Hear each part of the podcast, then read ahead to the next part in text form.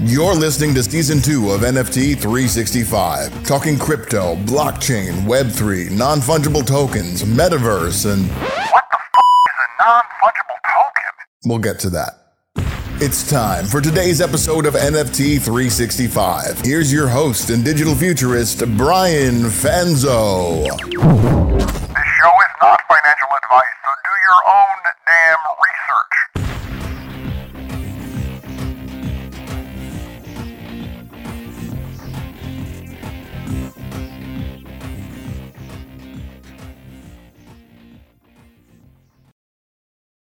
What's up, friends? Welcome back to another episode of NFT 365.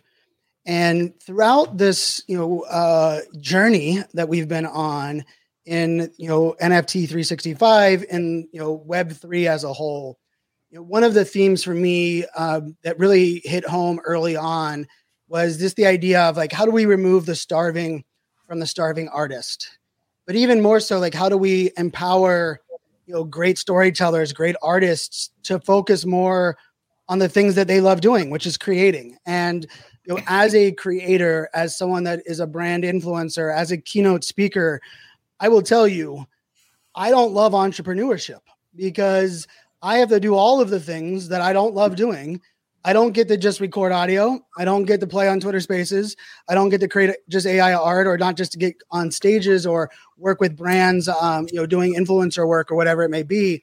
But I will say that there is, uh, you know, a, a, a shift in the tide in ways that we can bring things to life in Web three in this NFT space, and that that can come in all different forms and fashion, right? Everything from you know physical goods and physical services and physical art talents and bringing them into web3 you know the creation of that in the web3 world but also kind of bridging uh, these worlds. And i do want to give a shout out um, there's one of the events that, uh, that is upcoming uh, that is called the C- cex uh, and many of you have, that have been listening to the podcast for a good while. Cex was a sponsor of the podcast prior to um, their last event uh, that they had going on um, but it's an upcoming event and i will just tell you the lineup that they have for this event uh, from an NFT Web3 perspective is world class. Uh, I would say many of my top 10 favorite speakers of all time uh, will be speaking at that event. Uh, I will also be doing a, a workshop uh, with Gigi uh, from Crypto Tech Women. on day one, I'll be giving a keynote on AI, and then I'll also be giving a talk on Web3 and NFTs. So, that event, I'll actually be on stage three times. Uh, and what's cool is, you know, Joe Pulizzi, who is a, uh, a dear friend, uh, a huge supporter of the podcast. He is a podcaster himself. Uh, he was the founder uh, and creator of Content Marketing World before uh, selling Content Marketing World. Um, he's also given us a, a, code to give out. So if you want to check out CEX, so it's in the, the browser, it's just cex.events. And the code is NFT100. So if you get put in there NFT 100, you'll get a discount. But cex.events in your browser, check out the lineup, uh, check out that event. And it's actually a great example of these worlds coming together. World from uh, you know, some of my favorite creators, some of my favorite live streamers, favorite Snapchatters, favorite TikTokers, some of my favorite artists, uh, including some of my favorite founders of NFT projects, are all going to be on stage there. And it kind of sets a, a kind of a perfect uh, kind of theme uh, for this conversation today. And I'm going to kind of bring in our oh i clicked the wrong button. So that's how that goes with video. Uh, to bring in uh, our guest and my co-host uh, as we're going to be talking you know a little bit about you know uh, an amazing journey from a, a creator's perspective from a photographer's perspective uh, and someone that's known me I'm going to go out and say probably longer than every person that's listening to this podcast. Uh, maybe a few of you maybe have known me a little bit longer, but um, you know, not only has she uh, been a, a, a, massive supporter uh, of mine, but someone that we've kind of uh, connected in many different forms and fashion. Uh, and I'm super excited to share the details at the end of the episode uh, of her upcoming uh, NFT drop. But before we even get into there, uh, Leslie, excited to have you back. And you know, you, we get to have a lot of fun. You and I get to have these conversations with some amazing artists that you're working with. Uh, with Nifty Gateway to to bring their collections to life over there, uh, and so yeah, this is going to be uh, another one of those great conversations. How you doing today, Leslie?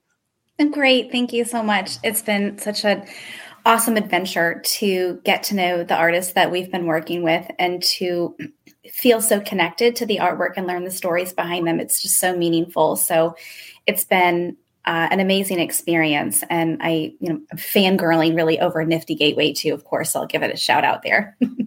For sure, and I, and I will say they they reached out the other day.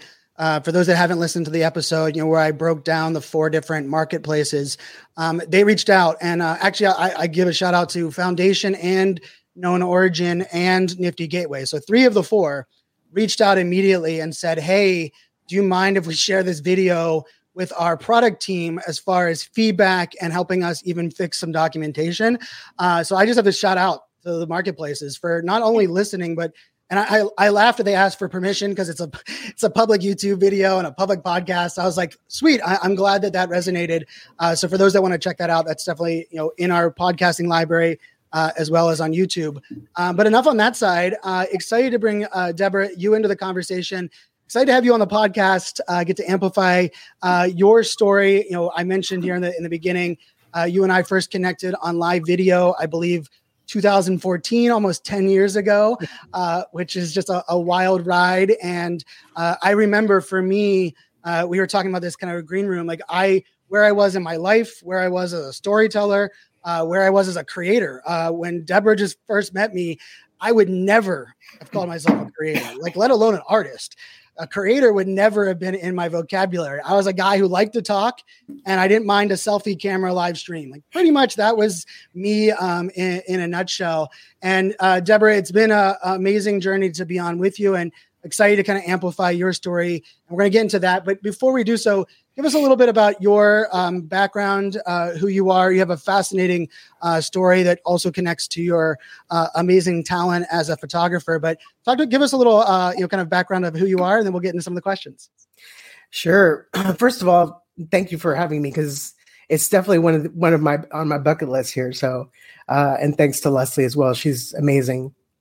Um, so, uh, you know, gosh, let me tell you, I was I went to school to uh, with the with the intention to be a dentist, and I, not very many people know this, but uh, my counselor said, um, you know, you uh, you you need to take some other extracurricular courses. And of course, I I said, what else can I take? And so she put a piece of paper in front of me, and there it was, photography. And so that is how I'm here today. wow. I already love that story. Already, that's already amazing. yeah, talk about some, some divine intervention there. That's amazing. And, and literally, it's just curiosity. I mean, because, uh, you know, back then, you know, it's film. And so you got this little uh, roll of canister, the film in canister. It's like, how do they get pictures from that? So, you know, I've, I've always been curious. And so, yeah, that, that's how I got here well, we have we have a connection there a little bit, as it was one of the only classes I ever got an A in in high school because I was not great at school. Was the photography class, and I actually took it again my senior year because I loved going into the black room, learning how to you know turn uh, photos into actual physical photos. And for those that are under 30 you can google that watch videos on on you know we weren't able to just click and uh unlimited uh on that side but so debra i love that like kind of and, and this is also just a big shout out you know this is also why arts in schools is essential. Like we might be missing out on your gift and the story and the amplification of those that you get to to uh, take photos of if if photography maybe wasn't even an option for one of those uh, electives in there. And i i, I mentioned this uh, on social a bunch but i was at my daughter's uh, my daughter's made all county uh, choir and they must have said 15 times in during their recital you know please let your principal know that you appreciate the choir is here please let them know that you that you love that your kids are, are learning um, uh, to be singers uh, because that it is important in our school district here one of the things that is on the chopping block uh, like many school districts in the united states um, is the arts and so for all those that are listening this this example, I know everyone's going to kind of fall in love with Debra and her story, and just think about that. If that wasn't an option, um, that this might not all have come to life. And I would rather get a tattoo on my face than go to a dentist. So I'm glad you didn't become a dentist because we would have definitely not connected. Because uh, I I talk so much that I think that's why I just can't stand someone's hand in my mouth. but uh, I love that you chose photography uh, side of it. So talk to us a little bit about you know uh, your journey as a photographer. Um, I know for me, uh, one of the things that always you know kind of amazes me is like how do you monetize, right? How do you you know what what does that that look like? And how do you stay uh, able to kind of like uh, create over the over the years right? Because the medium changes uh, also digital cameras came out uh, and then there's these crazy things called an, uh, smartphones uh, that had cameras and you've stood the, the the test of time and evolved and and so talk to us a little bit about like that journey as a photographer and and how you've you know not only built a business around it but you know grown as a creator as well well, you know, um, back in the day before we had our smartphones, way back, um, I did uh, learn photography very in a conventional way, which was, you know, um, four by five, putting the film in the back of the camera. And, um, you know, I, I kind of just kind of feel like I was always in the right place at the right time because um, after, like, before I even went to college, I managed to connect with a photographer in San Antonio because I used to live there. Um, that's where my parents are from, and that's where I'm from. And um, I literally was able to connect with a photographer that that literally took my hand and said, "This is a C stand. This is how you put it together, and this is how I create a shot." And so, I definitely w- wanted to make sure that I that I went into photography after I had that amazing training, and I went to college for a couple of years, and then right after that, I, I actually became an assistant. It's kind of interesting to do that first because just like in NFTs, to collect before you sell. So, which is advice, great advice that you gave that I listened to. And so I did become an assistant. I was an assistant for at least eight months. I kind of broke the rules because you're supposed to be assistant for three years, but I kind of broke the rules. And then I um, landed a, a, a freelance position with Pier One Imports. So back in the day when uh, photography budgets were were hefty, and um, and it was it was wonderful. So I literally was shooting on catalog for Pier One, and then from there they actually offered me a job, and it was right before 9-11 then 9-11 happened and i said i don't know what's happening in this world i need some stability so i actually was I actually was there uh, as a senior photographer at Pier One for a couple of years, and um, I was actually very blessed to be able to create the brand and taught photographers, uh, a couple of photographers, uh, the brand of lighting for Pier One. Of course, it evolved since then, and Pier One is no longer. However, um, after that, I you know I just kind of like felt like something was missing. Like I loved shooting and everything like that, but something else was missing. And then that's when I decided to take a leap of faith and then went on to becoming like literally just jump jump into this world of of entrepreneurship and um and just you know going for it um and uh and then from there of course i've always stayed current like always kept my ear to the ground and um, you know, when MySpace jumped into its it, into into the whole space there, I you know started shooting people and posting it on on my MySpace, and then that brought me in business. And then I literally used social media as a tool, a good leveraging tool. It was like a free medium for you to go out, but then I also, of course, you have to rub the elbows and go to so many events and things like that and and it's it's a it's a grind it's always a grind no matter what you do. And then of course you know as i was shooting uh, and it was this is actually during covid i had my earphones in and i was listening to a clubhouse space and i've heard you mention this time and time before but i used to kind of like gently stalk you and i would follow you from room to room and I landed in one of those um in, in one of the ape rooms and they were talking about their apes. And so I'm going, what is this NFT stuff? So I actually started digging into uh just listening to a lot of clubhouse spaces, still didn't understand what all that was about. And then of course I stumbled and then I stumbled on to finding your podcast and just immersed myself. I am pretty sure I've listened to all episodes and my ear holes never got tired. But stay monetized is to stay current.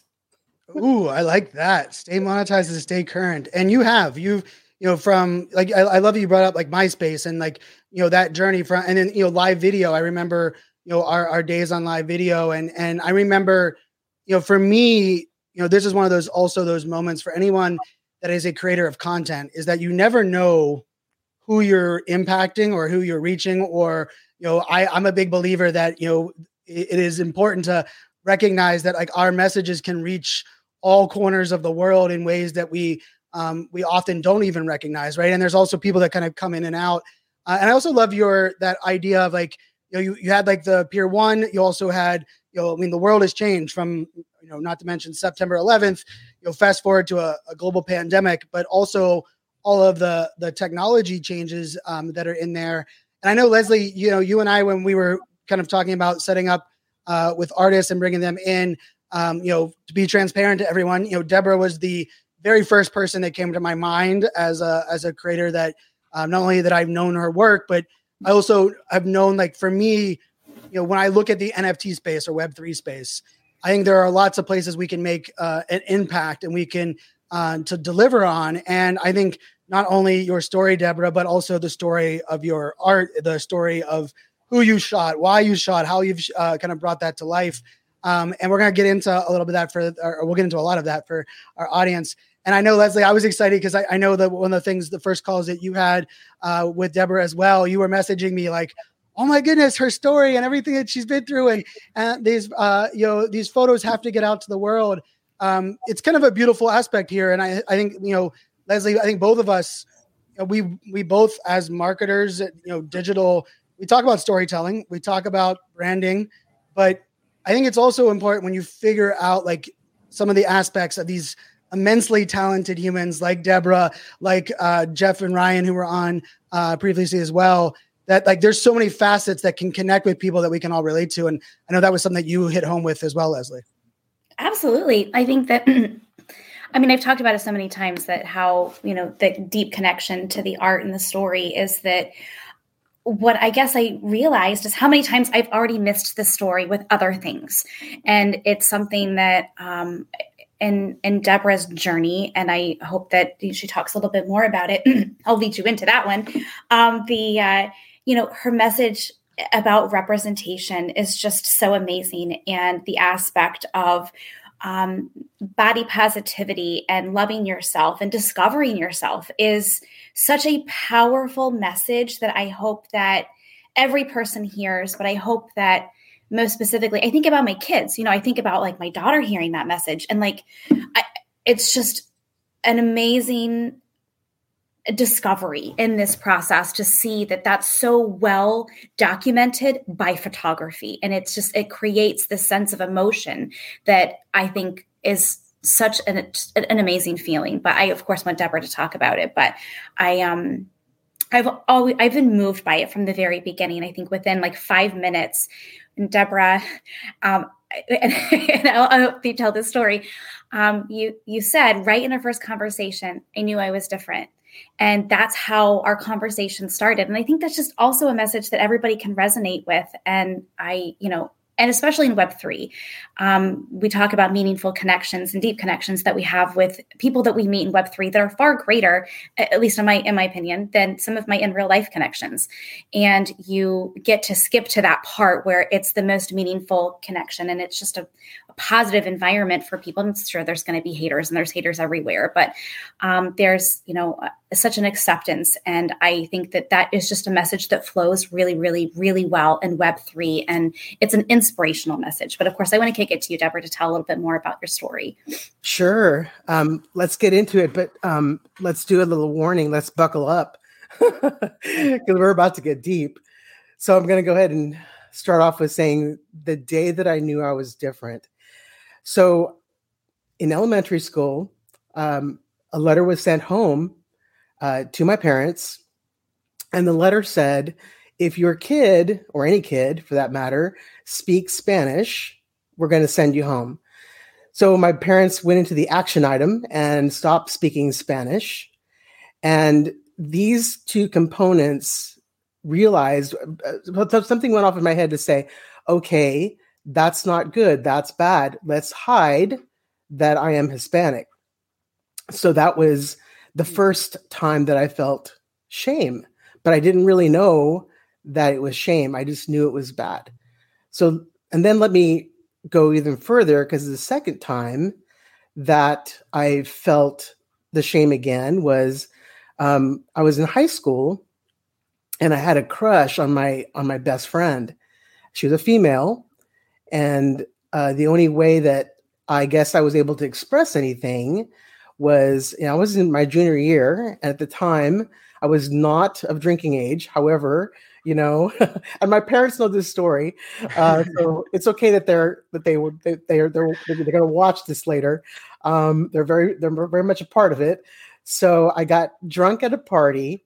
Um, some guys managed. We all pulled our money together, bought some MD 2020. We called it Mad Dog 2020 bad, bad stuff. To this day, I cannot drink wine. But I was so drunk, and then I just screamed out, like, you know, I love, kept saying, I love you, I love you. And back then, she was like, you know, I love you too, but, you know, not in the, which back then in the 70s, you didn't talk about that in, you know, in, in that, you know, female to female love. I didn't even know what that was, to be honest. It was a foreign thing to me, but I knew that deep down I had those feelings, right? Um, I just didn't know what they were. But um, I will tell you the way my parents got into the story. So we end up, I end up going home. My older sister drove. I unfortunately threw up in her car. Mad dog, Mad dog will do that. Mad dog, right. That's right. I stumbled in my parents' front yard, and uh, my mom and dad lifted me, you know, and then put me in the shower with all my clothes on. So since that day, unfortunately, I cannot drink wine. But the whole premise of being gay and not being able to express it like you can today, that was another level of shame. So, you know, that's enough to just kind of like quelch anybody, silence people, silence anyone to not be able to express themselves fully because, you know, here I am, a Hispanic female, now gay, and the shame is, you know, detrimental. So I believe that in regards to all that, uh, when I decided, okay, let's, how can I express myself? And of course, being a photographer, you know, that was another thing is like as an assistant, I was very quiet because back then when I was assisting, in 1990. Um, I'm not afraid to say my age, by the way. but when I was assisting in 1990, there was only a few women assistants. So you wanted to make sure that you stayed in the in the norm, if you will, right? And in order for me to work and and and to also be representative as as as strong as a guy and as willing as what what men can do because it was a male dominated profession so I managed to meet some friends that were in the assistant committee. And I remember this one um, woman who, at the, at the time, she was the president of the assistance committee. And she said, you know, Debra, just work on a project that you're going to love, that, that kind of represents you and stuff. And I said, wow, well, what, what would I do? And, and, and then it finally occurred to me that um, to work on something that, that is the the the most shameful part of what what women uh, go through on a daily. I mean, it's gotten better. Are, are we there yet? I don't know. I, will we ever be there yet? I'm hoping. I'm really hoping that, like you know, in my uh, maybe in in my you know maybe Fanzo in your little girl's life and, and Leslie in your kid's life. Um, I'm hoping that at some point it will there'll be more equality I think we can all we yeah, we can all we can all we can all hope on that, but yeah, we have a long way to go for sure. Mm-hmm, mm-hmm. So so yeah, so um, I began this project. Uh, you know,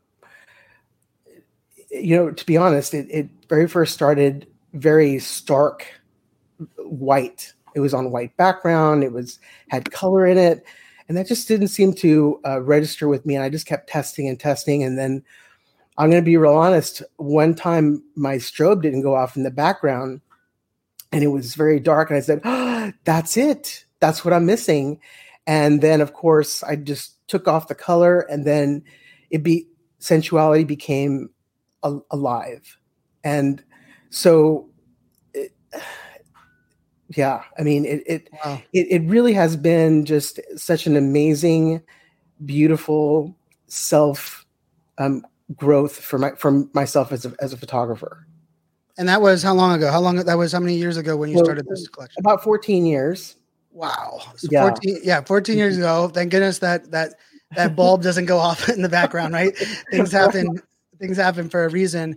Uh, and you know, and I, I really appreciate you know your vulnerability and you sharing that you know part of your story. Not only you know being you know from a standpoint of hey, we don't want you to connect with your your your heritage and and and speak the the language that you had grown up with, but then also from a sexuality perspective, of course, from a uh, from a, being a, a woman perspective, and you know, and being behind the, the the camera right now, you're kind of bringing that to light. Talk to me a little bit about that. Like, so that was 13 years ago, and as you mentioned, we still have a long way to go, and and things have, started to change. But you know, this idea of capturing you know sexuality um, as a photographer, I, I'm sure even just the narrative around uh, you know different styles of content that people are willing to admit that they take uh, you know is is different like i know uh, when i was married uh, our five year anniversary was a uh, was a, a bedroom shoot that my wife that i my wife and i did. And i remember us being like we could never share that like with our family or talk about it on facebook. And now i feel like i get a lot of that in my feed where people are, are celebrating uh, their you know sexuality but also you know intimacy at a different level. So, how has that journey been for you uh, as a photographer? For those that you've shot, and give us a little bit of like where that the project has kind of come to life, and how you're going to bring it to life for your, you know, the people that you're shooting as well as yourself. Yeah. So um, I'm glad that you said the word sexuality because there's, I think there's a huge difference between uh, sexuality and sensuality, and I've shot both. You know, I, I am, I'm I'm not ashamed to say that I do have clients that that want to express themselves on a sexual nature, and um, and so sensuality is a little bit different for me. That that it is like an empowering um, feeling to have uh, as a woman or a man. I, I hope I'm not really sure because I'm not a man, but it's an empowering feeling to feel okay that you can express yourself in a sensual way and not sexual, but sensual and not have fear or, or vulnerability. And you know, vulnerability is a is is very courageous. That these women who I've photographed, um, they're very courageous because of the fact that this is a very private moment that they are um, that they are expressing themselves. And when I say that, it's like not uh, these photographs are artistic and they're very um, they're they're very beautiful. Uh, there's there's but very much strength to it, and um, and you know, um, gosh, let me say, let me just say this. Um, when I began shooting sensuality, um, it, it first I just had these thoughts in my head, and I wanted to express the gentle touch. And our very first, when we would like somebody, other than looking at them and giving them giving them the look, the very first thing that we do is reach out and and and, and hold their hand. And even that could be daunting because you're going like, should I do it? Should I use my pinky? Should I use my whole hand? And then before you know it, your palm is sweating and you're shaking. But eventually you you you kind of reach over with that your pinky a little bit. And I wanted to kind of just show those little nuances that are that we feel that are not necessarily recorded um, that make beautiful art. So these women um, that that that that came to me, I wanted to make sure number one they were diverse, they were okay to um, express themselves, and some of them would cry because they didn't understand, they didn't they didn't really understand their inner beauty that that it can be outside of them as well and they could slow down and really feel and explore and understand that their vulnerability is not something that should be shameful. You know, back in the 50s, women were considered second class citizens. They were not allowed to vote. And the simple thing was that, you know, if, you know, they were looked at as women who produced you know the population, right? So even to this day, um, you know, uh, uh, stimulants for women are not allowed to be advertised. Like, let's just say for Facebook, for example, Right. you will not see any kind of devices for women to help them in their sexuality. However, you will see ads on Facebook for uh, erectile dysfunction. So it's still okay for us to say, "Oh, men, that that's okay because that's for men," but it's not okay because it's for women. So again, you know, we are being shamed to explore and to express ourselves in that instance. And I will tell you that I have been taken down before, you know, numerous times, three times on MySpace, four times I think, four times I think on Facebook, um, and and also uh, another uh, somebody else's Facebook that showed my art that wasn't even my Facebook, and then three times on Instagram. I was warned numerous times on on on various social media channels. Um, so you know, it's like, and each time there are uh, photos of women, not sexual photos or not porn photos, but artistic photos. So that just gives you a huge um, interpretation of where we are today and where we're not today. Yeah, and I, I'm glad you brought up too. You know, because like the, I don't the idea of filtering on social the difference between sexuality and sensuality, as you so you know beautifully kind of brought to life. They we don't look at that, especially from male to female. And uh, I know Twitter. Um, and we talk a lot about decentralization here, right? And the idea of removing uh, censorship, which I am uh, I like that aspect of decentralization more so than a lot of the other uh, aspects of decentralization that that we know that are out there. And you know, uh, and, and, I've shared this before, um, you know, on the podcast as well. But like, you know, two of my first uh, clients that I had ever had as an entrepreneur.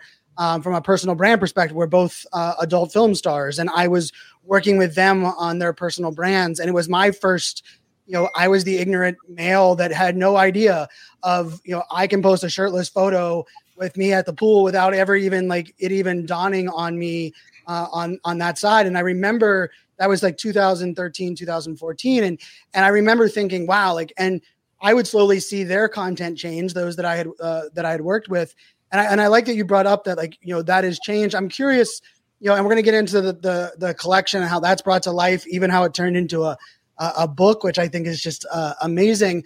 But I'm curious from your view as a photographer, as a creator, has the has the ability to capture the the sensuality over these years, over the last 13 years, how has that changed as as maybe culture has become a little bit more open, but also maybe how you've been able to kind of tap in and show others that have been vulnerable before. I think for anyone that's out there, like one of the reasons I love bringing creators like yourself on is that there are so many people listening right now that your next door neighbor, your best friend, your someone that you know in your life is a creator, a photographer, an artist, and they have a talent. And unfortunately, that talent hasn't been able to be brought to, to life to the world. And until you have people that are willing to be the firsts, right, that to be the early adopters to break the mold, people won't see that. And in, and in a way, you were doing that through the catalog that you were building over all of these years, being able to you know show those that were brave early on to inspire others how has that been like over those 13 years and kind of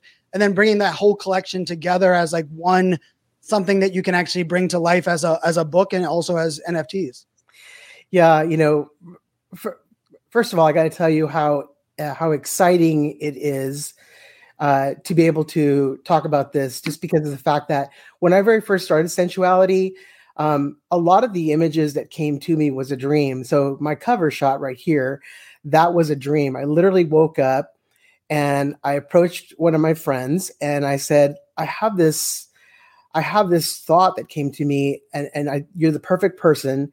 And, um, and so we shot this, the, the cover shot. And this was, I think back in, I want to say it was 2007 that we shot this. Um, and, and so at, at, first of all, we had to just kind of, I had to just talk some of my friends into uh, posing for me. And um, of course, there's a lot of trust that goes into this, and they, they know me and they know that I'm never going to do anything harmful um, with these images. So many of them have never been seen um, ever, and I've kept everything, you know, under lock and key um, all the time. My um, computers are password protected, et cetera, et cetera, et cetera. So I'm very, very careful. And even before I even started to uh, um, actually publish the or get it start getting published, I reached out to every single one to make sure they were okay with it. So I just wanted to say that because integrity is big, big, big for me, you know. Um, but I will say that when I started in 2007, it was so hard to get people into the door. And then I said, okay, you know what? I'm gonna I'm gonna do a big giant uh, uh, post on Facebook, and I'm gonna invite people to come and sit and talk with me.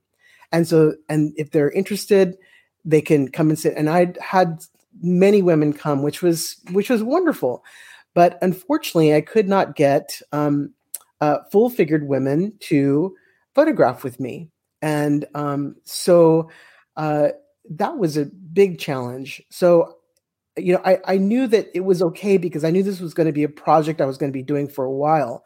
So, fast forward to the Me Too movement and um, Black Lives Matter, um, that really did a whole lot of, um, it really changed the temperature of, of, of where we're at today. And um, I've not had any problems, you know, shooting, photographing, capturing full figured women, um, and just the diversity that I've been able to go forward with after that. And then, you know, they're like, do you want to show your face? Absolutely. I mean, they're okay with it. I said, this could be in a book. All right, that's fine. Where can I buy it? I mean, like literally, it has changed um, tremendously. Whereas before, my early work, um, I was being very careful with people's faces. So um, I just wanted to just kind of say that. So th- that has really changed. And so um, I'm so, so grateful that I, I could see that being positive. Yeah, I love that as like a not only you know the the confidence, but you know you know the the outside effect of movements like the Me Too movement and, and Black Lives Matter and a lot of this um, you know idea that you know we're, we're bringing things out right? And even just the the notion like i still like my my like stomach turned when you said early earlier in your story when they said not to speak spanish right? And and i i i felt that. And and i as a cis white male that barely speaks english correctly uh, and and took you know i took four years of spanish and couldn't pass spanish too uh, that was just me in, in, in high school. It was uh, uh but i like hearing like that being kind of like ripped apart and you know early on and now we've we've kind of uh, you know moved this entire uh, you know kind of conversation forward. Of course as you mentioned and we and we have to highlight where we still have a long way to go um, in a lot of these um, these spaces from equality to um, to even understanding some of the nuances in uh, you know how we how things are regulated how filters are out there.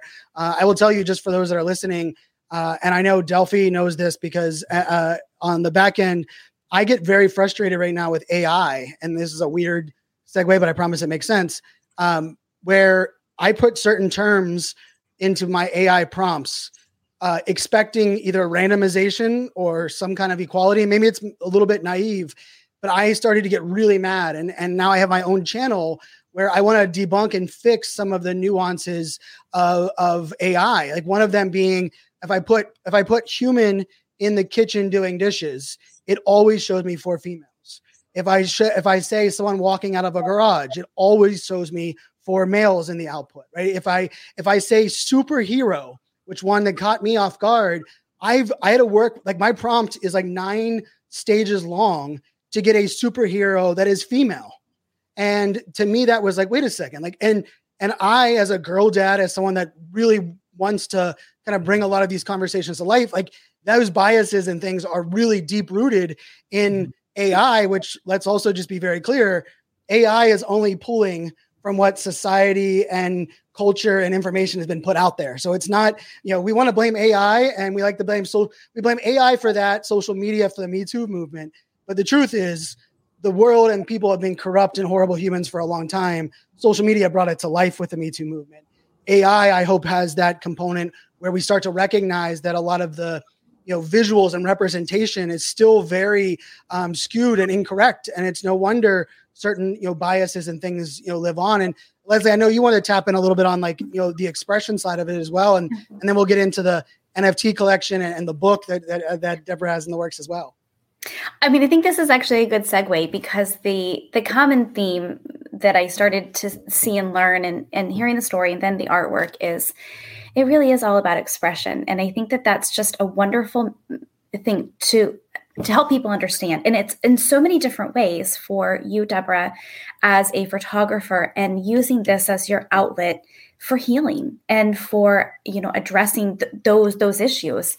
But then in addition to that, helping people along the way, these these beautiful women that their journey of acceptance and their journey of self-discovery, but then simultaneously trying to destigmatize stigmatize the difference between as you said sensuality and and and sexuality but also from the the concept of trying to get away from the destigmatizing sexual health i think is an important aspect um, and it's something that i talk to my kids a lot about that sex in your body is not shameful.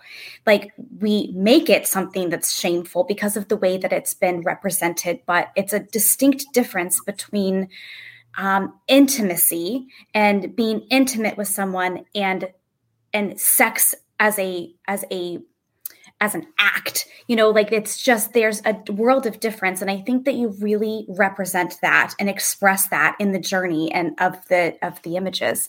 And it's been a long journey for you for as you said a, a many many years. But um, i also want to switch it back to um, going to with this journey and going to the book and you've had this this long collection of these you know th- these images that are so amazing. So i wanted to hear a little bit more about the book um, putting that together. It's been a long labor of love for you. So what has what has kept you going through this? And i mean you've had these several years of, of collecting the photographs and then you decide to to make it a, a publication. I want to hear about that journey for you. Okay i'm going to also dig a little bit deep here just because you know i think this is really important uh, when we talk about you know gender roles and the way uh, people and, and, women are just represented in general. And um, and also the um, lgbtqia community. So specifically um, lesbian women in general. Um, I believe, you know, just from a lot of things that have happened in my life, okay, experiences that happened in my life, that the um, the the way that we are, the way that lesbians are looked at, is sometimes not all men, but some men um, use that for the consumption of their own type of enjoyment, right? And sometimes those relationships are not looked at as real, or sometimes they're looked at as a phase you're going to. And then gender roles also um, will make us say, okay, well, who's the guy? And and and who's the girl? You know, well, you kind of know who the girl is, but who's the guy of the, you know? And then you know, of course, um, just you know, when if a woman dresses more uh, masculine, then uh, clearly she wants to be a man. And uh, and it, you know there are so many uh, stigmatisms, and uh, of course the the most um, disrespectful one would be, um, oh, you just need to get you know a good you know uh, have sex with a man. I'm not going to get too graphic of what they actually say to me. Um, so all these types of things on top of being a woman and the shame from being Hispanic and the shame from being, you know, uh, lesbian, the shame just for being a woman. So getting all these together, like, and making the work, because I will say that there are, I wanted to represent lesbian women, what it looks like to be in a relationship. Not everything in the book has that but I wanted to be able to show that in the book. And I will tell you that uh, sex in general, sensuality in general, there should never be any shaming, and there should no be there should not ever be shaming in pleasure. Pleasure, you know, I have in my book, I have uh, two women together, very artistically, women by themselves, body positivity. I have women with tattoos and I have some, you know, soft BDSM, and I have a thruple in there. And then the most important work that I think I've done, um, other than the one with large women, I've also photographed um, women who have uh, had many kids before or kids that have a lot of stretch marks in their on their body and to me that is probably the most beautiful photographs that I've ever made in my life because those are just like beautiful vessels and those stretch marks represent you know women who have they're populating our, our, our world. Without them we cannot be here. It's that simple. So with all of that you know that is what sensuality is. It's a culmination of all these different you know I, compartments that i'm putting all together in one work of art. That's why it has taken me so many years to get it all together and I when I love you know, one of the first things we when you and I were having the conversation about maybe what would NFTs look like, right? You your um your commitment and understanding of like, hey, I I've been building this for so long. Not only has it been uh you know uh something that you've been passionate and, and building, but you're also like commitment to them, commitment to your message, commitment to hey, uh, there's a reason certain ones have never been shared. There's a certain ones I put in the book. There's a bunch that I couldn't get into the book. Um, and I think for any artist, you know, we this is one of the things that it's like, okay, well, how do we bridge these gaps online, offline, or how do we make sure we're making an impact? And and I just have to say, what you shared just now is so important. And I want to say, you know, as a, a cis white male, that you know, I I often say that I kind of got the luckiest thing to happen to me. One of the luckiest things to happen in my entire life was that my best friend uh, Ashley coming out to me at, when she was 14 and and not sharing publicly to anyone other than me uh, until she was 18. And I was able to be there for her and learn at, at a very young age a lot of the things that you were mentioning, right? When I would tell my friends that my best friend was a lesbian that I went to college with and we shared the same dorm with, they were like, "Oh, it must be nice, lucky you." And I w- I had to educate from a very early spot of like, "Whoa, hold on!" Like, and I didn't realize that I was probably portraying that very same thing, and it wasn't until it was my best friend, you know, who's still uh, in my life today. And I actually messaged her uh, to, to, give her kind of a little nudge that I, I was excited to uh, to share your story and put this out there uh, today as well. And so, if I think for a lot of people that are are listening, some of this might be like, you know, you feel either like you know judged or you're you're recognizing some of your own um, mistakes, your own biases, your own judgments, and the beauty that I like to kind of put it this is like acknowledging this is a is a beautiful part and part of the impact of your collection and hopefully the impact of us coming together and collaborating is that we need to bring these conversations forward and change the narrative f- forward. And I know Leslie, you brought it up with your kids in the conversation. I very much with my my daughters in that conversation, and you know, I for me that's um, one of the reasons that I love that you were bring, willing to put this out there.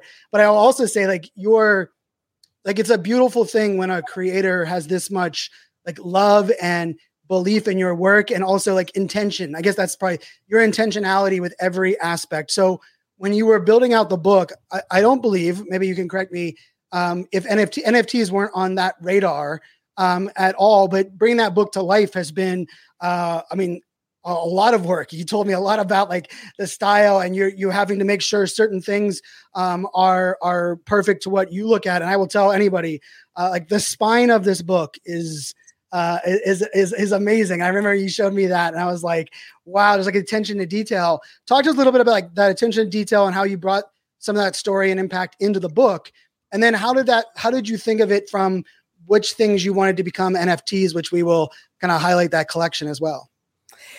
Yeah, you know, um, first first of all, picking the images in the book was not an easy task. Um, it took me um, weeks because um, I have hundreds of images uh, for sensuality, and you know I wanted to make sure to, of course, take the temperature from when I started in 2007 uh, all the way up to 2022, and uh, so it wasn't an easy thing. Um, and so as far as so as far as me picking NFTs with the book and and you know incongruent to make to basically um, marry Web 2 and Web 3 together. I thought that was an interesting thing. And I said, okay, well, I'm going to make a few images that are in the book over to Web three and to make that um, to make that kind of like a special type of thing. People are going to be able to own an image that's actually in the book, and then which is which is amazing because then if, if, they get the book, then they'll be able to see their own image that they're owning in the book, and then there's going to be some images that were didn't quite make the book that are going to be you know just special to and and exclusive to web3 which is which is i think is a kind of a really interesting i, I never even thought of that. And so you know um but i love the idea of you know because i always thought to myself you know how could i make this very important work? Because someone maybe might look in it look at it you know 50 years from now and be able to see, oh, this was created, you know, in, in 2007, or this was put on the blockchain in, you know, 2023. And it's just like where where we've evolved from uh, from back then to to to the future. And you know, I won't be around for that, but um, how important these images would be um, for for people looking in the future. Just kind of like how we hear music today and and fashion today and and stuff like. And even you know, I saw the very first photograph and I was like, wow, we've come a long way. so all all which are very very important, I think. You know, um, and that's why I'm so excited about Web three and and putting putting um, NFTs that a project I've worked for so long and so diligently, and um, and working with Leslie being very intentional on which ones we're putting out there. And I mean, we have talked, I can't remember, hours on the phone um, and dissecting on why and when and what and how. So, you know, hats off to Leslie. I, I, I can't do it without her. that's, that's very kind of you. I appreciate that. But it's been it's been a fun journey. I really, really have enjoyed it. I not only I already knew you going into the project. We have, you know, been connected as NFT friends and and the community that we have in NFT 365, but to like connect on a personal level and um, it's just it's been really fun. And um so I've really enjoyed that aspect of it too. But um through this process and getting to know you, um, there's definitely been parts that you've been nervous about. And so I think I wanted to kind of circle back to that because again, part of the the platform here is we want to um, empower other artists and, and other people that that's fanzo's uh, thing all day long is empowering others and amplifying others so I want to take this opportunity to use this to inspire others that are in a similar situation to you, where they are maybe trying to bridge the Web two to Web three role, whether it's photography or art, and you know how uh, you know you've been nervous about it but I, you've come to the other side of it i think and you're ready you know super motivated for the collection and we're super excited and we'll get into some details of course in a second. But talk a little bit if you can about overcoming that and um, you know being you know confident moving forward with a collection and, and that journey. Well you know you've you've heard about uh, the challenges that i faced be you know growing up. And if there's more than anything if there's one thing that i can do for any um, female out there you know gay or not you know is for them to be able to i'm hoping that this work will help them to be able to um, reach out and not be scared and take a, their best foot forward. You know, I hope that you know other Hispanic little girls um, can see this and say, "I can do that," you know, and that's that's all I want to accomplish is simply that. If I can do anything in this world, I just want the next artist behind me to accomplish that because all the others, all the other people, you know, just like Dorothy, Dorothy Lange and, and, um, and, uh, uh, one of my favorites is uh, Vivian uh, Maier, uh, which is just that was a whole interesting story. If anybody ever gets a chance, it's called Finding Vivian Maier, and it's a film that was released, I think, in 2015 or 2016 literally her her her negatives were found in a in a in a locker in a just where you store your stuff and and then it was like brought into the public which you know she would have eh, she would she would have hated doing all the stuff that goes behind it and so i kind of saw a little bit of myself in her to where it's like I created all this art and and just hundreds of images. And I was like, man, if I put that book out, I'm gonna have to talk about it. I'm gonna have to do this. I'm gonna have to to do X, Y, and Z. And these are all the things I did not want to do. However, you know, I got to tell you that I just I want to just kind of back up a little bit. Um, I probably won't be, wouldn't be here today if it hadn't been for Fanzo. And I was also in a room with Fanzo and and Alexa Carlin, and he was talking about pressing the damn button. And Uh, you know, I got up on stage shaken and asked him a question like, "How do you not be emotional when you're talking about something that's so emotional?" You know, and I, that just resonated with me so much, and I just I, then I called up Alexa and said, "I'm going to press the damn button," just because I knew her more than him. I couldn't call him and say You're he didn't from any. I didn't know how to really reach him. I didn't know if he was gonna. If I DM'd him, he'd say, "Oh, stranger danger," you know. yeah. I remember that day. I know where I was in my house when we were in that room when you asked that question. Um, you know, and for those that you know, Clubhouse being just social audio, right? And we were we were especially during the the pandemic, it was a, a massive lifeline. And Alexa, another connection of Alexa Rose Carlin, uh, who was a beautiful human putting her story out there. And I actually first got to know her via live video, and uh, she would message me before almost all of her live streams and said, "I need a I need a pep talk. Why am I doing this?" Like she was very you know early on, and and now I see her TikToks all over my feed, and she's uh you know blowing up in many different ways. And I remember when you asked that you know that question, and and for me, you know the emotional side, you know I you know. Anyone that's listened to the podcast, uh, the episodes, there's definitely been emotional uh, episodes. There's also been, you know, vulnerable um, aspects. Um, you know, even recently with having to end of life with a ADHD coin and something that you know uh, I just it, it's still it's still just just saying that uh, my stomach turns a little bit just because I was committed and all in and and and had trust built with so many people and unfortunately uh, a brand and a company that I had researched and thought I I could trust uh, I had to learn uh, the hard way but I I wanted to you know when you said there about like that you know vulnerability when you were shaking getting up and asking that question like that is so like that like the message of press the damn button is that essence of like there are so many great people that have so many great stories to tell and sometimes it's just we need permission. Sometimes we just need to re- be reminded to press the damn button but we also have to recognize that like we have to do it in our own way right and coming to this and so like i love with your collection and i you know when we were bringing the collection to life and, and leslie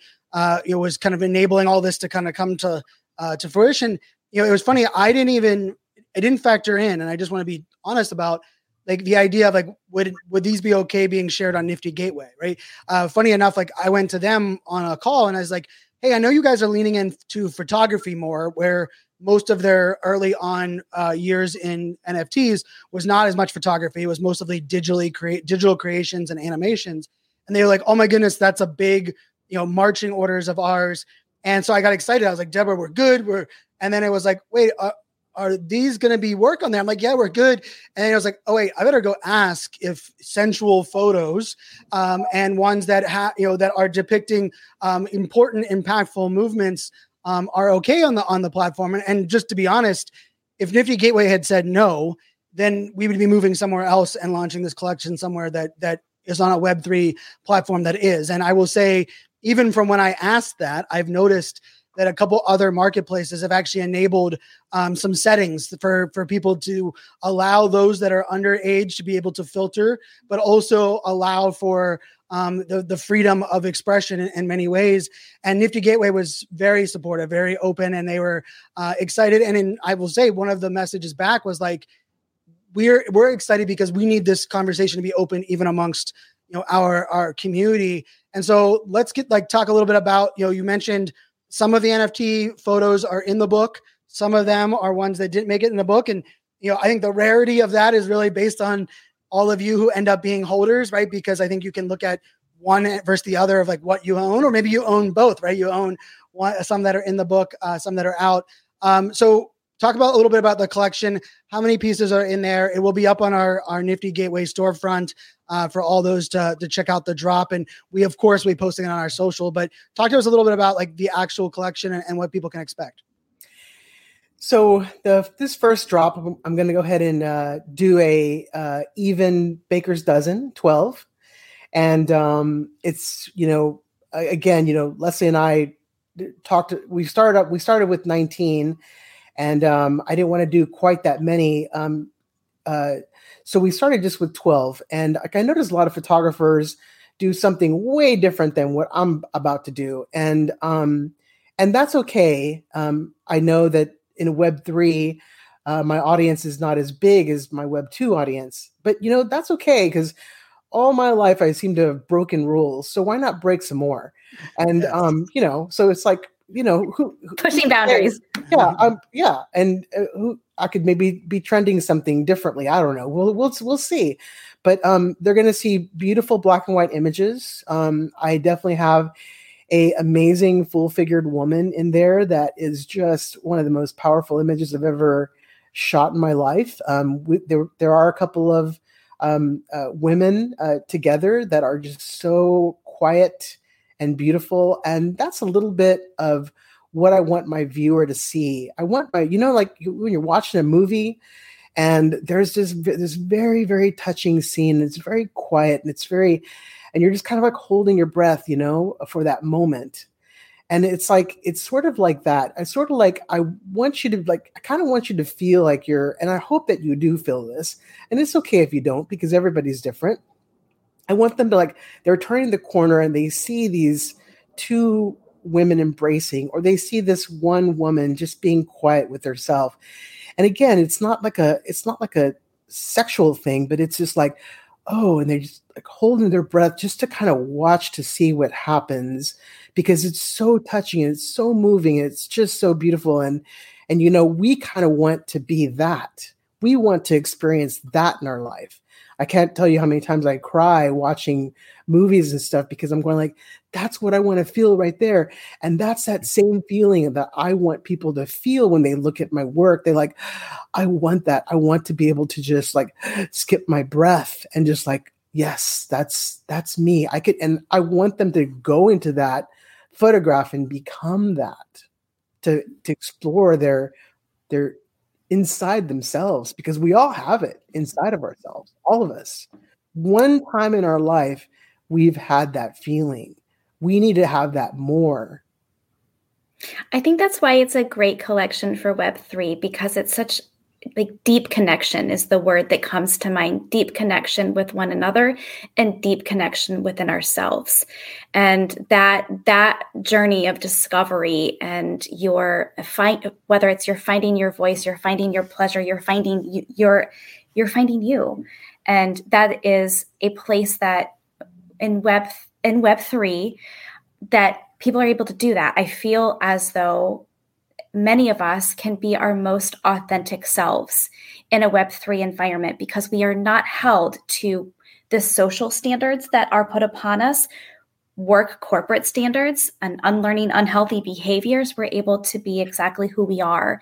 And to be honest i think sometimes it's easier because a lot of it is behind a screen you know or behind a keyboard or behind a phone. So that makes it a little bit easier. So then we get to that level a lot faster.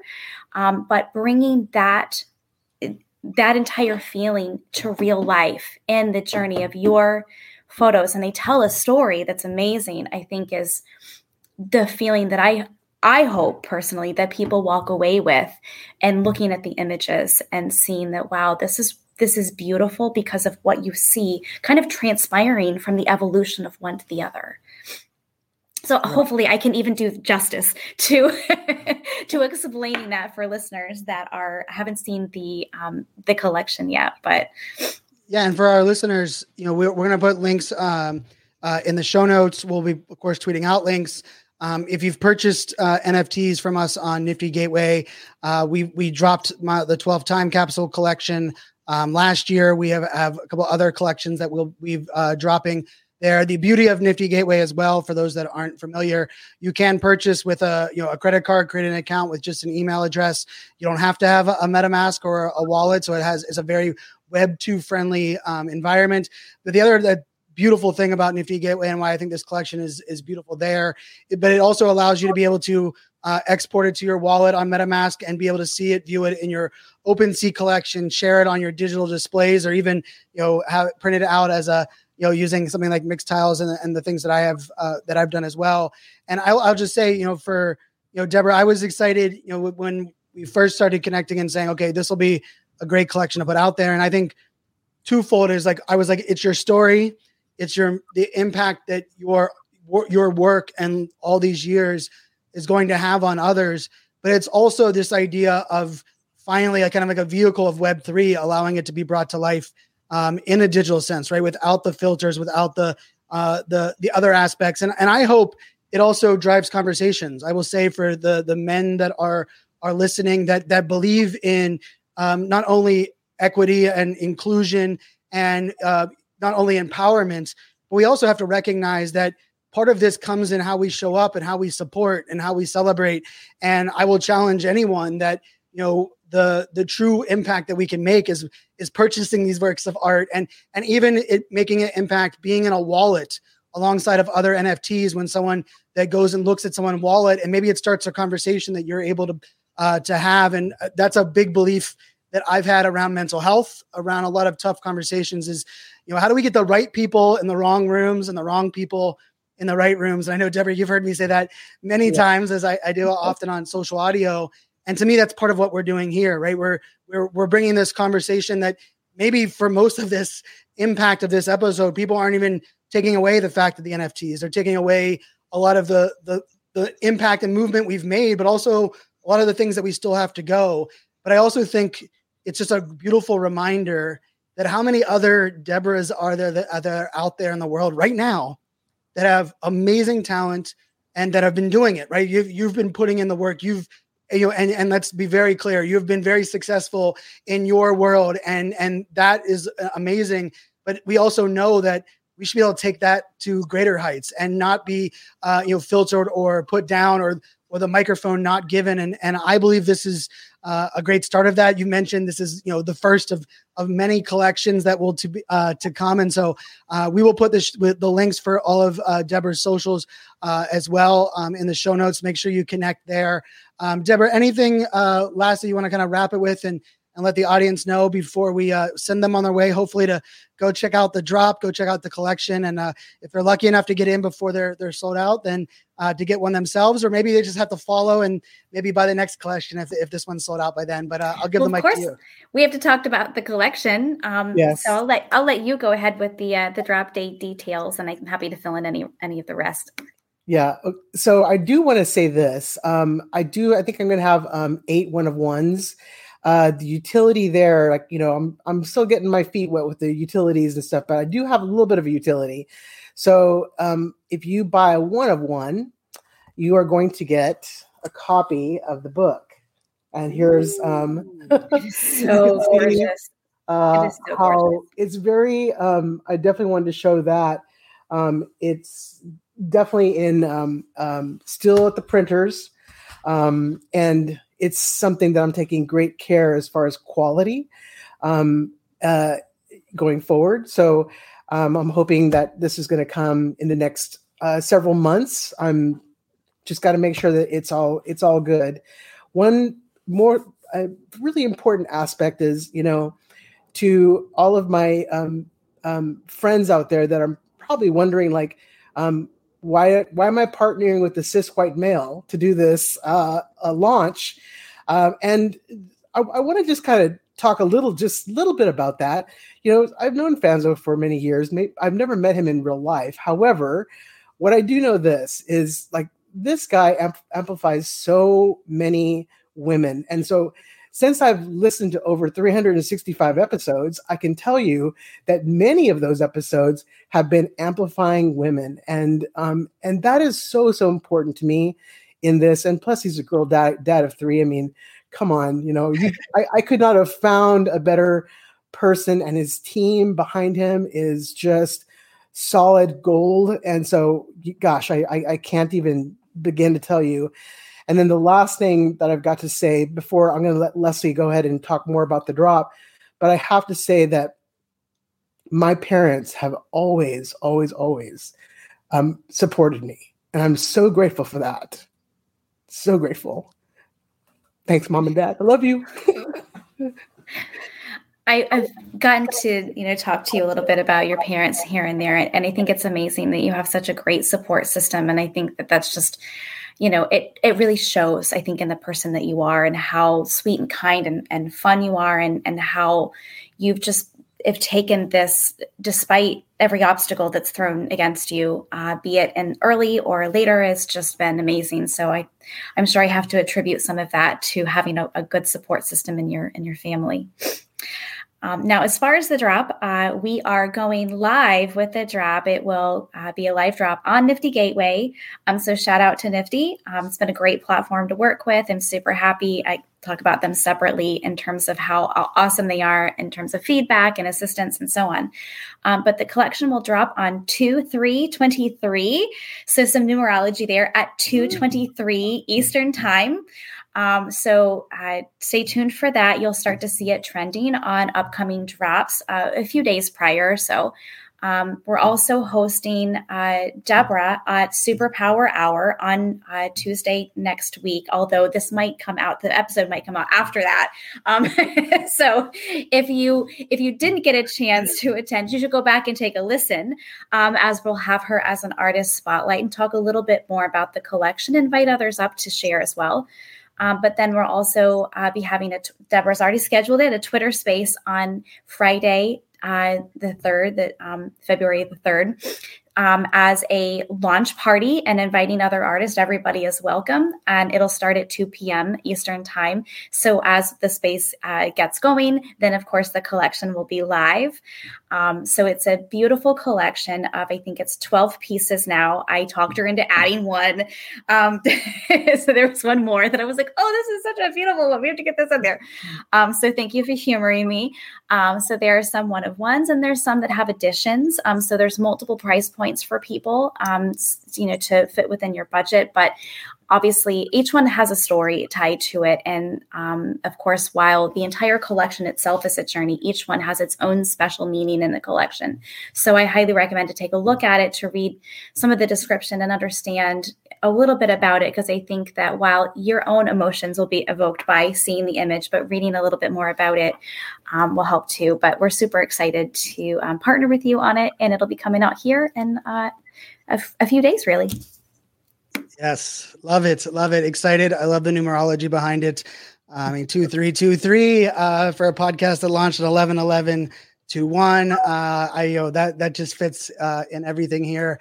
Uh, and Debra, I, I, I love, you know, thank you for being, you know, vulnerable and transparent. You know, thank you for the kind words. Uh, and I think for, you know, everyone that's out there, right. When you think about, you know, I talk a lot about how do we drive change uh, in the Web3 space. And I believe part of our, our problem as a Web3 uh, community, as a Web3 group, um, on getting others to see the light is that we don't do a great job of explaining use cases or highlighting people and stories that we're going to be able to make an impact and a difference uh, at a at a at a greater level. And I, I believe that that's part of the the goal of this podcast. And uh, I believe this is a, a, a beautiful episode uh, for, to send to people that, that are are looking to understand you know, why did Debra and I were in this clubhouse room when these people are bragging about their $400 monkey photos and we were like, what in the hell is this? And I remember looking it up and being like, it's some financial voodoo monopoly thing that they're doing online. Uh, and I had no interest. So there are a lot of people that were there, but it's that use cases. It's that something that they can resonate with. It's something that they can connect with. And I think this is a, a beautiful episode for people to share. If you're listening to this this week, next week, months, a, a, year from now, you know, when someone's asking you why NFTs or what can NFTs do that Facebook and Instagram couldn't do, or what does this all look like, or how what is the impact it makes, just send them this episode. Let them uh, listen to this story. Uh, you know, Debra. So thanks so much for for joining us, Leslie. I have to give you an amazing shout out too.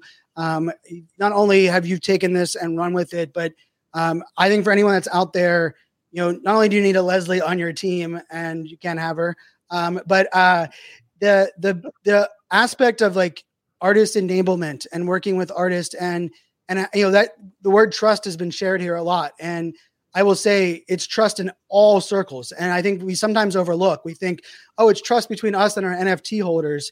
No, it's trust between team members, trust between the artists, trust in the platforms. And as, as we said, a platform that I cared about deeply with Rally, unfortunately, um, you know, I lost that trust because of, of what they had.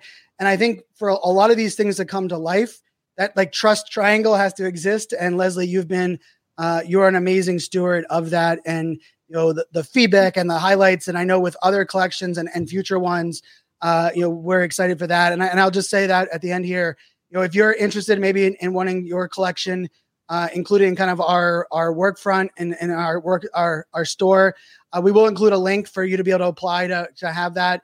Uh, you know, as I said, Debra was our very first one that we reached out to and said, "Hey, we want to bring this to life."